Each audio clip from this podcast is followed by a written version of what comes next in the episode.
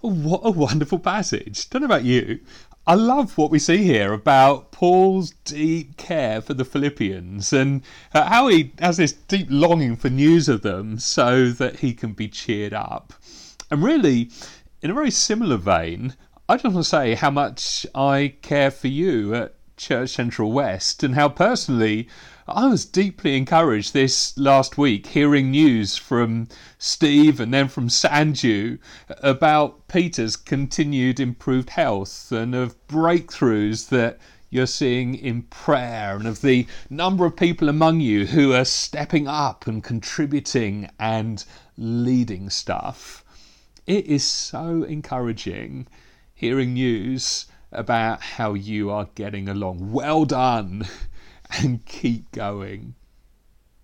Now, before we dive a little deeper into these verses that have just been read to us, I want to just very quickly back up and remind ourselves of the background story here. If you remember, Paul's in prison. Uh, we think it's probably in Rome. And the way the whole Roman prison system worked was you didn't get food or water given to you by the prison wardens. No, you were very much at the mercy of family and friends to look after you. Now, hundreds of miles away, the Philippians heard about Paul's plight. They've been friends since Paul helped plant the church in Philippi a number of years ago. And so they take an offering to help him out. And then they decide to send this guy called Epaphroditus to travel in excess of 800 miles to personally deliver their gift. Along the way, Epaphroditus gets sick. In fact, he almost dies. But despite that, he refuses to turn around. He keeps going all the way to Rome. Paul's provided for, and the gospel keeps advancing. And so it's a story with an incredibly happy ending. The problem is the Philippians are very much in the dark about all of this. That they don't have a clue what's happened. I mean, did Epaphroditus make it safely to Philippi? And what of Paul? Is he even still alive? And if so, how's he doing? Now, back then, the, the only way to send news was in person. Paul can't go, obviously, because he's in prison. Timothy can't go because he's Paul's right hand man and needs him with him. So Paul concocts his plan to send Epaphroditus back with this letter to the Philippian church. And once Paul's fate becomes a little clearer, he then hopes to send Timothy with all the latest news, hopefully culminating in Paul himself being free to visit them again in person. Now, just by way of an aside, don't know about you. I find it strangely reassuring that even the great Apostle Paul contended with uncertainty and frustration in his life. Like, he makes plans, but doesn't know how it'll all plan out. There are things he desperately wants to do that he's thwarted in and can't do. He hopes to do stuff, but fears he won't be able to. It's like circumstances that he certainly wouldn't have chosen are very much dictating what he can and can't do. And I think probably we can all relate to that right now, can't we? We, we, we can't get to people we love, can't even meet together. We've seen so many of our plans thwarted and come to nothing. We're deeply impacted, aren't we, by day to day circumstances that are frustratingly out of our control. And yet, through it all, God is still God. He remains on the throne and He's still good. And so, at times like these, I think it's essential that we follow Paul's example here and resolve to put our hope in the Lord. Amidst all the uncertainties and all the frustrations, that is where our certainty and confidence ultimately lies. Now, all that being said, what I want to show you in the rest of our time today is essentially how these verses perfectly illustrate all that Paul's been teaching in the letter so far. And so you remember all the way back to chapter 1, verse 27. Paul, uh, if you recall, lays out the thesis or the central point of this letter. He says, Live as citizens of heaven, conducting yourselves in a manner worthy of the good news about Christ. Basically, that is what Philippians is all about. Paul's calling the church to live out the gospel.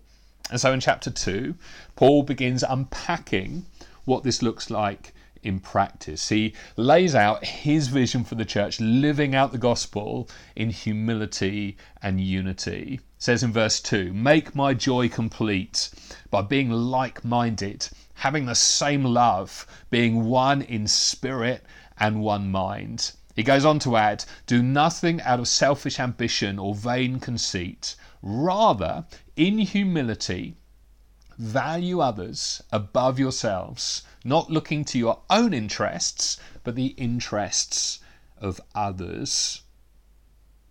So Paul kind of dreams of a church that lives out the gospel by being full of humility and unity.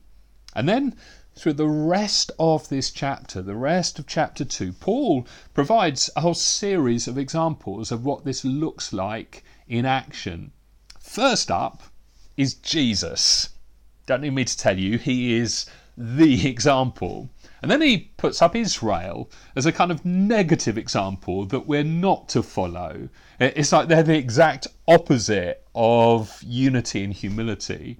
And then in the passage we're looking at today, Paul lays out a couple of other examples that would have been really closely known by the Philippians. There's this guy Timothy, and this other guy, Epaphroditus. Timothy was there when Paul first planted the church, and Epaphroditus was this dearly loved member of the church. And so Paul's going, Look at them. I want you to look at how they live. I want you to follow the example of these two men. Now, let's be real. I think we all need examples, don't we? We all need people who are a little further down the road of faith that we can look up to and be inspired by. We could all do with learning from people, couldn't we, who've got a little bit of a track record. I think of Dave Holmes, who moved to help plant this church 25 years ago now and has remained faithful, committed, steadfast, humbly serving through thick and thin ever since. I think of Helen Ryman and her integrity, her desire to hear from God, and then her courage in sharing it with others, her compassion, her mercy. I think of Lam Chin and Patty and their incredible generosity, their kindness, their thoughtfulness to others. Like, it's one thing to be told to live as citizens of the kingdom.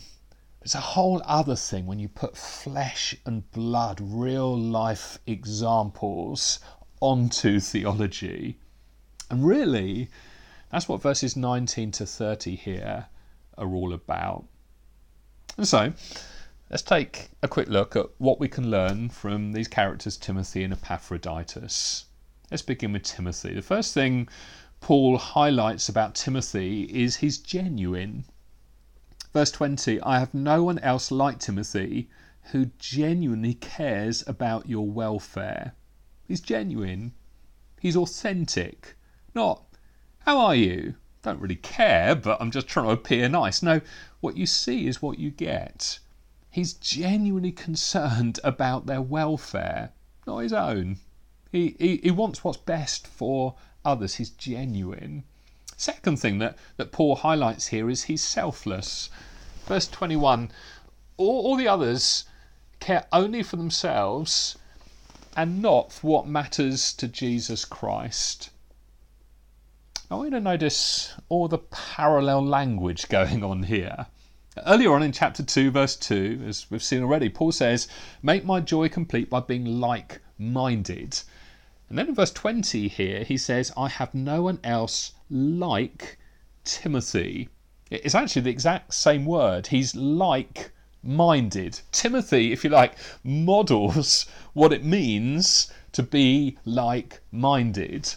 And then in verse 4, he says, Don't look out only for your own interests, but take an interest in others too. And then here in verse 21, he holds up Timothy as an example of what it actually looks like to truly take an interest in and care for others. Timothy is others focused, which is another way of describing what humility is. It's putting others above yourself. And you don't need me to tell you that's a pretty rare commodity, isn't it? You know, we live in a world where people are most concerned about their own welfare. But not Timothy. He's selfless. Third thing we see here is that he's proven. Verse 22 But you know how Timothy has proved himself. This phrase, proved himself, it, it speaks of character that comes as a result of suffering. That, that there's a kind of character that simply cannot be learned simply through a sermon or from reading a book. That there's a kind of character that can only be learned through cancer, unemployment, the death of a dream or a vision, the divorce of your parents, brokenness, global pandemic, or you fill in the blank. You can only develop this kind of character through suffering, through trials, through pain, through trouble. Listen, the beauty of the gospel is that no matter what suffering you're up against, God is magnificently able to draw out of that suffering something beautiful. Out of all the troubles and all the trials over years, Timothy has developed his character. It's like he has a track record. He's proven. And so it's not in vain.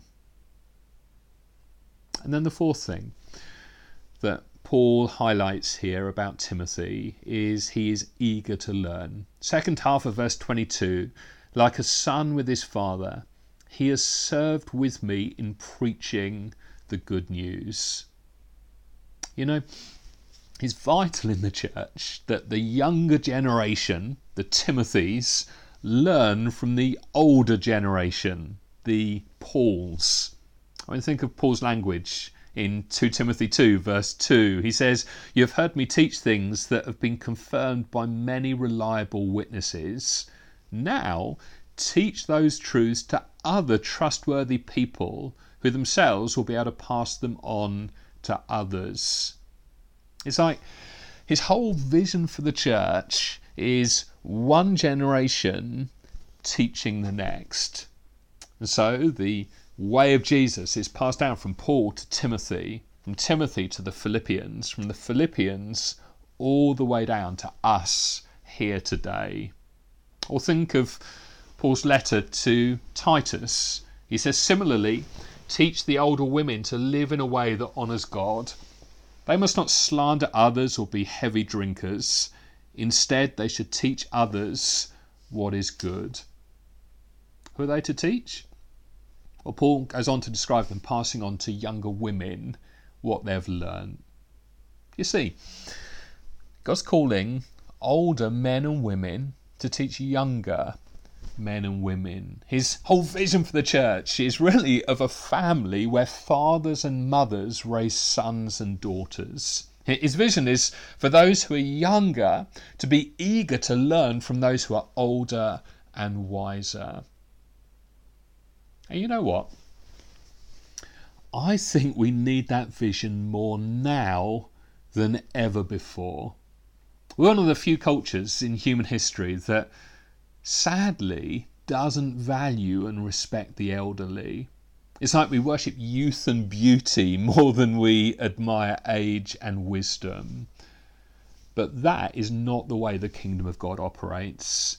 If you want to grow in your faith, God's calling on your life is to seek out and find others who are older and wiser that you can look up to and learn from. And just to say, it really doesn't have to be a formal arrangement where you meet up with the same person for an hour every week for the rest of your life. And until you find that perfect person, well, you'll just hold off and grow more and more frustrated that there's nobody to disciple you. Listen, you can learn from absolutely anyone if you have a heart posture of a sponge ready to soak up knowledge and experience wherever you go. And so, my advice to the younger generation watching this right now is keep your eyes and ears open, be inquisitive, ask questions, seek help, and be quick to listen. And if you're a bit older, my message to you is that you are called to pass on what you've learnt to others and so make yourself available to others. Invest in those who are younger. Get alongside them. Be quick to offer help and support.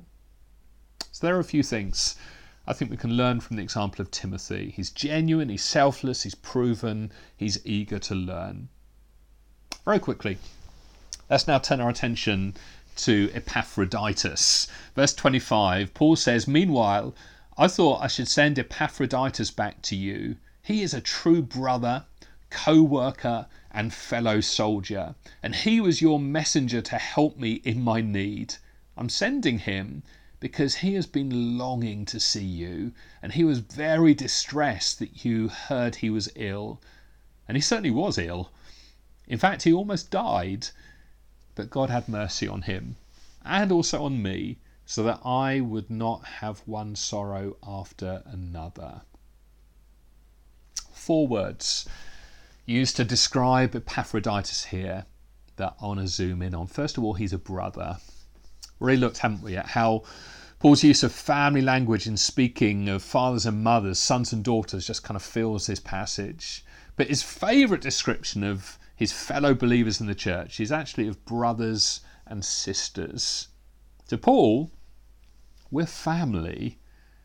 Uh, and not just any family, we're, we're part of Abraham's family. We're, we're, called to spread God's blessing to every corner of the earth. Uh, and the gospel ultimately goes forward as you and I live in relationship with other followers of Jesus in a family like way where he's your brother and she's your sister. And so, we don't merely attend church meetings no, we're part of a family. We share life together. We look out for each other. Admittedly, we fall out from time to time because that's kind of what happens in a family, but we, don't leave because we're family. So, first of all, Epaphroditus was a brother. Secondly, Paul also describes him here as a co worker. Let's be honest, the call to follow Jesus, it can be pretty hard work at times, can't it? It's like every day the alarm goes off, we're to wake up and go to work for the kingdom of God, to see his rule and reign over the earth. Yep, we're saved by grace, but God still has good works for us to do. So think of yourself as a worker, perhaps for the NHS and the kingdom of God, or a worker maybe for the city council and the kingdom of God, or a worker for the kingdom of God, and you fill in the blanks. So, Epaphroditus, he's a brother, he's a co worker. He's also, thirdly, a fellow soldier. For Paul, life is war. It's a battle, it's a struggle, it's a fight. It requires great bravery and courage. I mean, Paul's in prison. Epaphroditus, he was so ill he almost died but they're still going side by side, fighting to see the kingdom of God advance. Now, look, I know that some of you through this time have contended yourself with serious illness. When it feels like you're staring down the barrel of a gun, it can be pretty frightening, can't it? To, to get through requires bravery and courage. And often God uses those times, as we've seen already, to, to work things into us for the next season. So, really, my encouragement to you would be keep fighting. Please don't be discouraged, don't turn back. Instead, allow God to grow your courage. And through it all, won't you keep standing alongside one another in the midst of the battle? And then, fourthly, Epaphroditus is also described here as a messenger. Interestingly, the word for messenger is also the word for missionary. And the reality is, every single one of us is a messenger or is a missionary. All of us, we're sent by God on mission. Every single one of us. I think the lie is that it's just some special people who are called to go to the other side of the world as missionaries. But the truth is that we are all sent by God as missionaries, whether it's to our school, our hospital, our office, or Cairo. We all carry the life giving message of Jesus wherever we go. And so, as I draw all of this to a close, how do you live out the gospel in unity and humility? Whether you're a brother or sister, you're a co worker, you're a soldier, and you're a messenger or missionary wherever you go, 24 7. That is God's calling on your life. The question is do you believe that? I mean, really believe that? Because the church will go forward when and really only when we start to believe that, and not only start to believe it, but start to live like that as well. And so I simply want to invite you to play your part as a son, as a daughter, as a brother, as a sister, as a father, as a mother, as a worker, a soldier, a messenger, living selflessly and genuinely, always learning and passing on to others what you know over a whole lifetime.